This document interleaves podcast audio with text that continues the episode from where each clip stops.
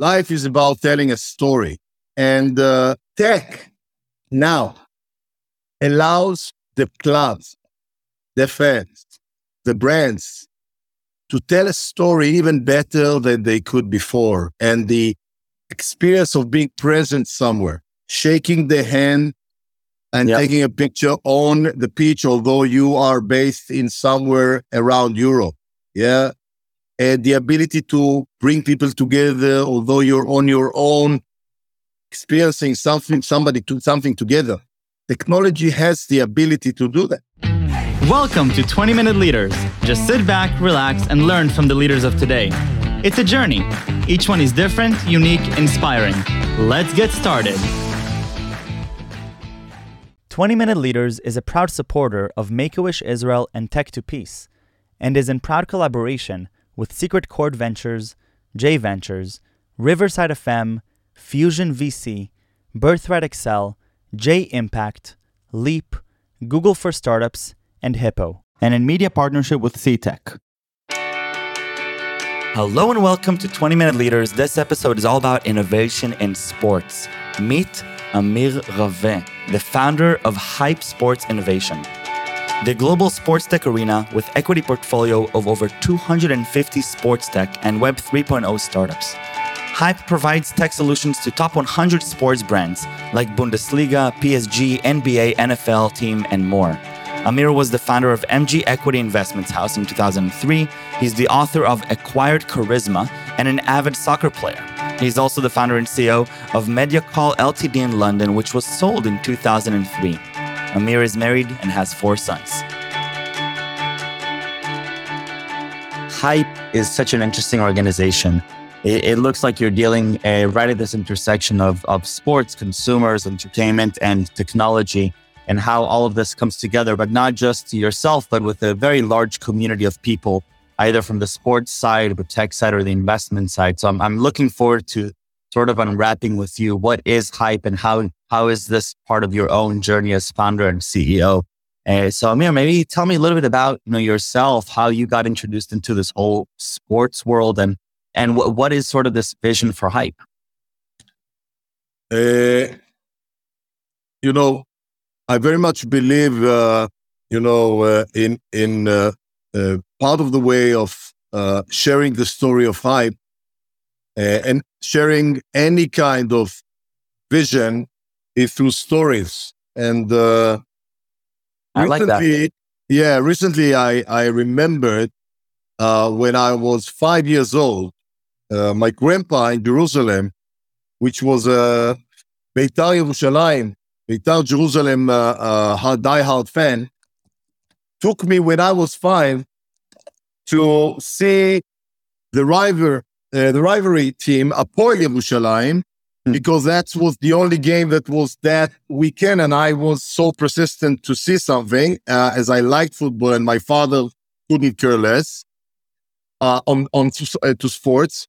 And I remember him taking me to the game and come me coming to the The pitch, as you know, through the stairs, seeing the grass and really feeling it in my guts, this feeling. And I have it with me. Uh, he then told me that I brought a pair of shoes in case one of the players will be wounded and I, I will need to jump into the game and play. I was five. The game was Apoel Jerusalem versus Apoel Haifa. It was nil nil. He said the most boring game in the world.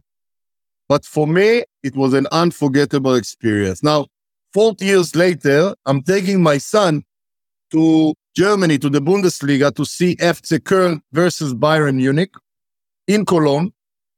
And my son is in my hand. We had uh, an accelerator for sports tech there. And I'm looking around and I say, bloody hell, uh, not much has changed since I was a kid. And you have a big screen, but not a lot more has changed. You think about it. Sure.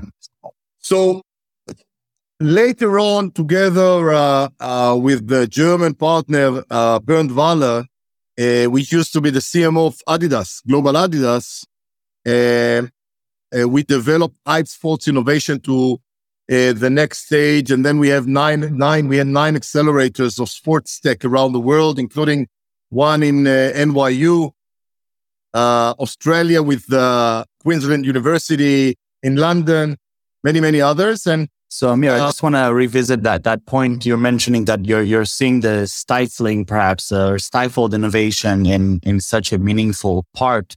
And and you're saying it doesn't align. You know, the world is shifting. We have technology. We have things happening. Why is my experience as a consumer or for my kid now the same as it was for me when I was, you know, his age forty years ago?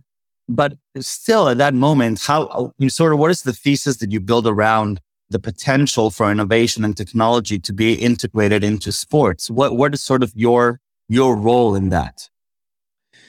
You know, in that stage, uh, I saw that there is a gap, there is an opportunity, you know, that there is a lot of stuff around, uh, sports around me, and I couldn't, ex- uh, sorry, a lot of innovation around me, and I couldn't really explain why there is not enough innovation in sports yet. Later on, I started really analyzing it and understand why the big teams were, I would say, fat and happy and uh, n- not needing to innovate. Now, of course, with the new generation, Z generation, and the streaming and the esports around them, they have to uh, uh, uh, innovate in order to get hold of the, the next generation. But by back then, we're talking five, six years ago, uh, it was only in its early stages. And as a, I would say, as an entrepreneur in the wrong side of the fifties, I thought maybe it's about time I do something I really, really love, which is, my passions always, always were sports and innovation. You know, as an entrepreneur, mm-hmm. I sold my business in two thousand three. I lived in London for ten years, sold it, and then started investing in, in a small investment house called M G Equity Partners. But it wasn't really there. I was looking, you know, to come back to my entrepreneurial role, to create something, to make an impact, to drive something forward. And with Hype, and that's what we're doing. And you rightly said in the beginning, what is actually Hype is doing, because it looks a little bit, I would say, all over the place. What we found is that in order to help entrepreneurs and startups and invest in them later on, we need to have also the other side. We need to have the brands as partner. Yeah. So we started working and supporting the brands, the clubs, the federations, like the Golden State Warriors, like the uh, Paris Saint-Germain, like uh, uh, FIBA, uh, Swiss Timing, uh, Wilson Sports, and many, many others, where globally we can work with them, enable them to take, use the best innovations. Uh, and on the other hand, once we have them as customers, we can bring them the best technologies and the best startups. Got it. And so, as you're positioning, sort of building through this accelerator, investment platform, the brands, what is the messaging? What, what is the, the the platform that that brings everybody together, that that allows for this innovation to actually take place? I think that what, you know, the vision that we had, and I think I think it's still very much, uh, uh, um, you know, very, very strong still, is to impact people's lives through the power of sports and innovation. And if you think about it, if you're an entrepreneur, lives in, uh, I don't know, San Diego, or in uh, uh, Torino, or in Beersheba, the biggest, I would say, hurdle, or the biggest jump for you to really break through will be to get a pilot or commercial deal with a top-tier club. Mm-hmm. Then it will be much easier to get the investors, and it all will unfold properly uh, in place. So that's what we do, basically. And what we felt is that as a platform that is global, uh, originally with all the nine uh, accelerators globally, but then with the with the pandemic, and we started the G V A Global Virtual Accelerator, we shut down all the physical accelerators in a day, and we created this global platform, which, to be honest, is much more effective. Of course, I see my kids more, which is better, and, and you know, much better from my wife's perspective as well. But in, in as a whole, we've learned to work as a global community with mentors. We have about one hundred mentors from all over wow. the world. We have investors, we have uh, brands, and of course, startups. We see about fifteen hundred startups a year. So that's created a platform which really brings value to the different stakeholders and continue to grow. And we believe that through this platform, because sports is so powerful, uh, you can really impact if you have this global, and every side of the, the, the platform can in, that can can engage and can give value to the other. Can you give me some examples of where innovation really is taking place in the sports world, just for people who not, may not necessarily be experiencing in the day-to-day? Yeah. What what are some things that you're excited about as yeah. innovation is unfolding in sports? So when I'm speaking to people, like uh, if I'm meeting somebody which is not into uh, specifically sports or sports tech, and he, he, he hears sports, he thinks, ah, oh, so you do this Garmin uh, innovation uh, on the hand stuff that people can. So sports is more than that, yeah? Uh, to give you an idea, uh, we're doing this weekend, we have a game between Roma and uh, Tottenham Hotspur. You know, two of the biggest European, uh, South, uh, you know, I would say top ten European clubs coming to Israel, to Haifa, to Sammy Ofer, where we create the Hi-Tech Cup, which is basically, it's a competition, it's a cup around innovation, where since we are not part of this, is, we have we don't have the restrictions of the leagues and UEFA, we can put any innovation we want. And if you're asking which are the innovations that will, will be the stars of the show, so, for example, you will be able to see the ball from the angle of the player. Imagine, mm. you know, we have Harry Kane from England coming. If he's shooting a penalty, you can see the, gay, the, the penalty from his angle. You can see it from the goalkeeper. We have a camera on the referee. Mm. Here. We have uh, N F T uh, and metaverse engagement to the fans globally, so they can engage, they can talk to each other. They have additional content which they wouldn't have through the regular broad- broadcasting, which is in parallel. So what are ways in which N F T and the metaverse are going to impact engagement of fans? If, if I'm a fan of a sports team, how is how is this new virtual engagement going to increase my presence or my engagement with this team or player that I love? Yeah, I would say that uh, it's yet to be clear. Uh, all the, I would say, the, the full impact, like any kind of new technology and the Web three or the Web two point five, how this will impact sports and how this will impact the, you know, not only sports, uh, all the other things. But since blockchain is a very real, uh, I would say, technology, which brings a lot of unique values, I think this is the basic that will, will be the fuel uh, for, for all the Web three to continue to grow. Add to this a layer of a monetization, new monetization platform that was not there before, to the clubs, the brand, the, the federations.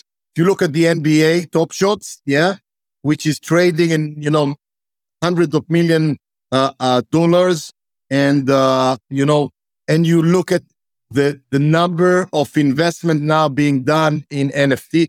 N F T from twenty twenty to twenty twenty-one jumped in two hundred ten times the, mm. the overall revenue of transactions. So it's crazy numbers.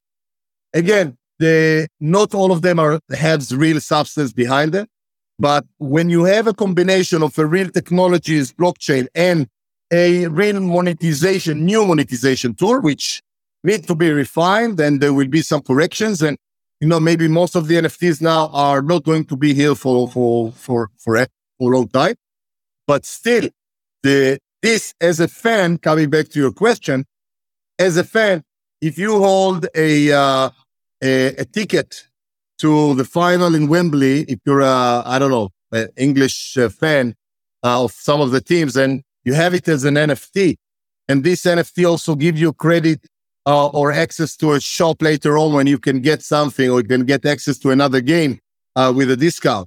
Uh, or you can have this as a memorabilia. That's something that probably people will use. Uh, you know, uh, we are doing like uh, now a, uh, a scarves where have some kind of N F C chip into them so you can really get into a game. It allows you just to walk in. It allows you access to additional content, which uh, nobody else has if you have mm-hmm. this stuff. So there is now the metaverse, of course, you can engage and meet friends and play games and, and watch the game there in the metaverse. Yeah. Uh, so we, and, and, you know, the, the young generation is being used to living in the games and, you know, metaverse to some extent you know, is another w- form of game. You can just see that there is a potential here to, to create something big. And Hype, you know, we would like to continue help driving, th- drive this industry forward, help be a full force for good. So to look at regulation, to look at what we can do to make this, you know, to help to structure things in a better manner. And uh, alongside that, continue to build our business. We are a for-profit organization. Sure. We have a portfolio now of about one hundred, sorry, two hundred fifty startups we have equity in.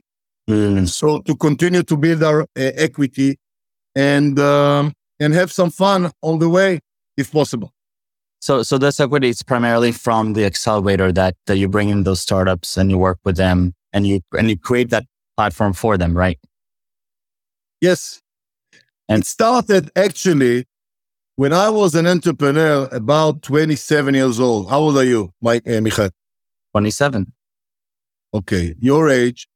I remember after starting my own company in London, after I did, the, uh, I had four pilots with, with a fourth brand, which was the Bank of Scotland. I got a no after a pilot of three months. And I remember... I was, I, I, I felt it's the end of the world and I had nobody to talk to. It was ninety-seven. Wow. There was very little internet, if at all. I don't think Ynet was around by then. Uh, to speak to somebody, you needed to call into, it cost a, a fortune. I had very few people in London I knew. And I was really on my own. I remember walking on London Bridge and walking and, and looking down, literally. And uh, today, and, and one of the, you know, one of the reasons we created this startup and founders platform is to enable them not to be on their own, wow. to enable them to have found, to have other founders they can talk to, to have mentors in different topics. You know, mentor can save you thousands, you know, we didn't have uh, YouTube there where we can just log in. How do I penetrate the U K? How do I close a deal? How, and you see everything. So this was behind, I would say, some of some of it I, I could see only in hindsight. But when I look back, I think the feeling of being on your own is something that I would say had a very strong impact. No, and I can see you're you're you're taking your own experience, and this is a, a meaningful part of of why you're creating this community, right? It's not just an investment arm. It's not just a you know, a, a, you know, a mitigator between parties. You you you really do value working with the founders and creating some some community for them to to get assistance from and, and help from, right? Absolutely.